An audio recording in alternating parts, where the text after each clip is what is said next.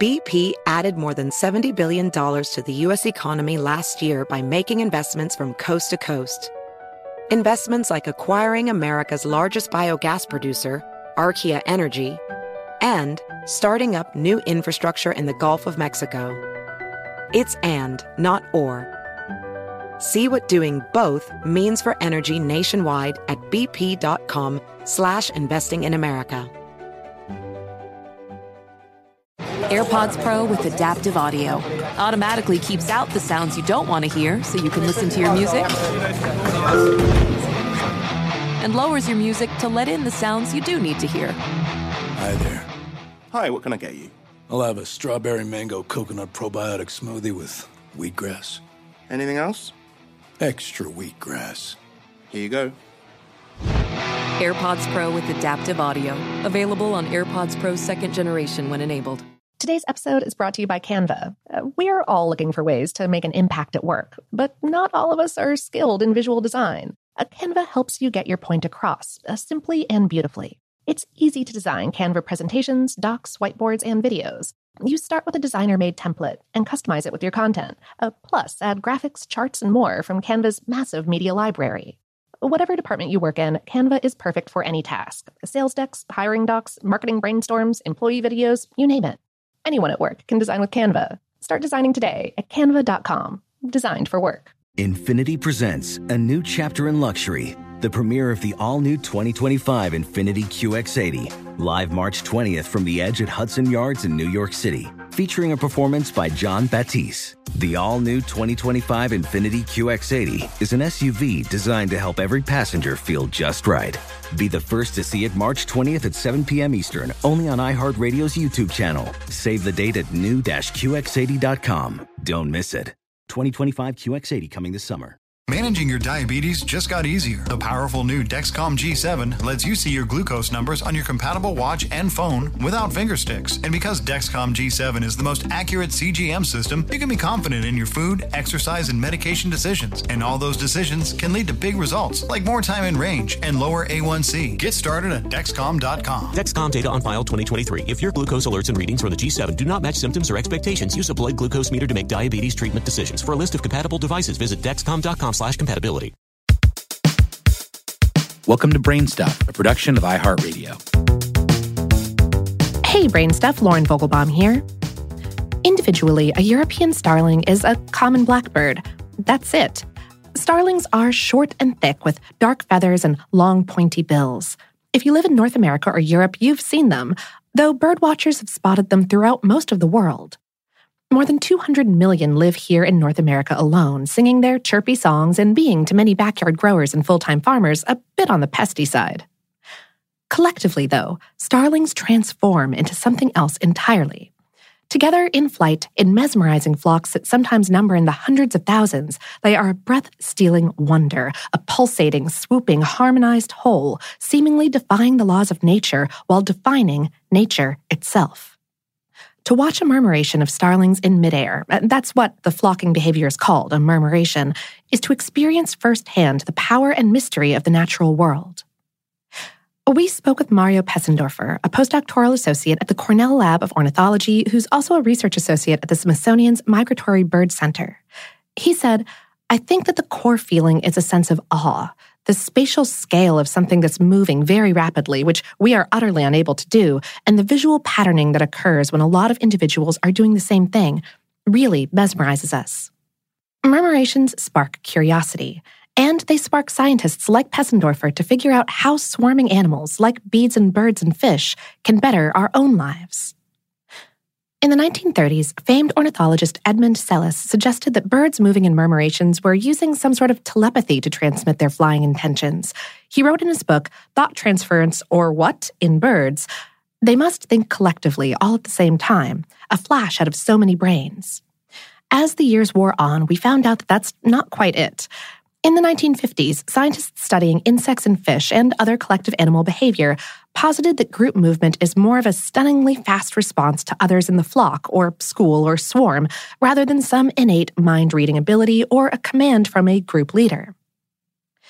The authors of a 2015 paper published in the journal Proceedings of the National Academy of Sciences wrote, It's the rapid transmission of local behavior response to neighbors that enables such startling synchronicity. Pesendorfer said, "There's two ways that you can elicit large group behavior. You can have the top-down control where you have some kind of leadership or some kind of top-down mechanism. Think of a rock show. You have the rock star in the front, and he starts clapping his hands, and the whole stadium starts clapping. But these murmurations are actually self-organized, meaning that it's the individual's little behavioral rules that make it scale up to the large group.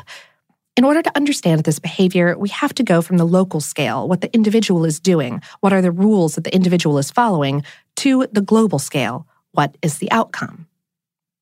In 2013, a mechanical and aerospace engineer and her team from Princeton collaborated with physicists in Italy to study murmurations. Naomi Leonard, the Princeton engineer, said back then, "In a flock with 1,200 birds, it's clear that not every bird will be able to keep track of the other 1,199 birds. So an important question is, who is keeping track of whom?" The Italian physicists used more than 400 photos from several videos to find out, plotting the position and speed of birds as they flocked. From that, they built a mathematical model that identified the optimal number of flockmates for each bird to track. It turns out the magic number is 7. Each bird keeps tabs on its 7 closest neighbors and ignores all else. Considering all these little groups of 7 touch on other individuals and groups of 7, twists and turns quickly spread, and from that, a whole murmuration moves. Though it looks coordinated on a large scale, the individual birds are concerned with only 3 aspects of their flight and the flight of those around them. These factors have been described in several ways, but they boil down similarly. They are an attraction zone, an area where you're going to move toward the next bird over. A repulsion zone, an area where you don't fly because you'll interfere with another bird and you'll both fall. And angular alignment, meaning that you're following a neighboring bird's directional movement. Pesendorfer said, "Depending on how you change those 3 parameters, you can get everything from those barrel-looking baseballs that you get in ocean fish to loose-looking insect swarms to highly, highly organized fish swarms and murmurations. All in those 3 little parameters." Scientists believe these birds flock in the first place to confuse and discourage predators through their sheer numbers, with the noise such a flock makes and, of course, its motion. Some communication between birds may be happening too in murmurations, say pointing out good food sources, or the birds may simply be keeping warm. What may be most stunning to mere humans is that these birds react so quickly and do so in such synchronization, if not immediately, within a couple flaps of a bird's wings. They move almost as one in a type of lockstep or, as it were, block flap. But how? Birds can take in certain information around them and process it much more quickly than humans. They see faster than we do. They basically have a higher frame rate. Back in 1986, Craig Reynolds, an MIT-trained computer scientist, built computer models of bird flocking and fish schooling in something he called boids. These programs provided the basis for lifelike animation in movies, initially and notably a swarm of bats in the 1992 Tim Burton film Batman Returns. In applications to real life, the ability to understand the behavioral movements of large groups of starlings, or bats or bees or whatever, and to program swarms of robots into making similar movements has amazing possibilities. This is called biomimicry or biomimetics. An example, Las Cumbres Observatory has 22 robotic telescopes on 7 sites around the world that coordinate with each other to function as one big telescope. From the LCO website, it's called time domain astronomy, which means that we can continually watch phenomena in space as they change. When we get to see the big picture as it unfolds, we're able to learn more, learn it faster, and dramatically increase our understanding of the forces that drive the universe. Another example, the emerging field of swarm robotics uses information gleaned from the study of starlings that could, according to the Wyss Institute at Harvard, quote, enable new approaches for search and rescue missions, construction efforts, environmental remediation, and medical applications. Swarm robotics could also have use in military applications, like micro-drones released from fighter aircraft.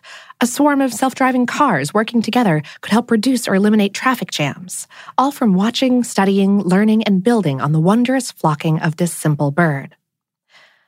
Pesendorfer said, "As humans who have very complicated decision-making processes, we're not used to looking at simple decision-making processes that scale up to what looks like complex behavior. These models help us understand these types of patterns.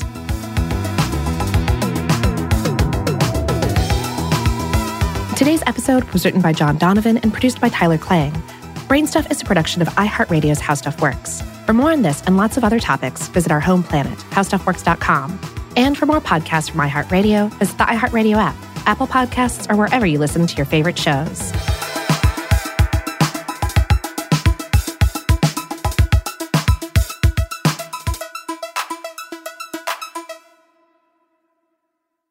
Allstate wants to remind fans that mayhem is everywhere, like when the tailgate party shows up at your house after the big win.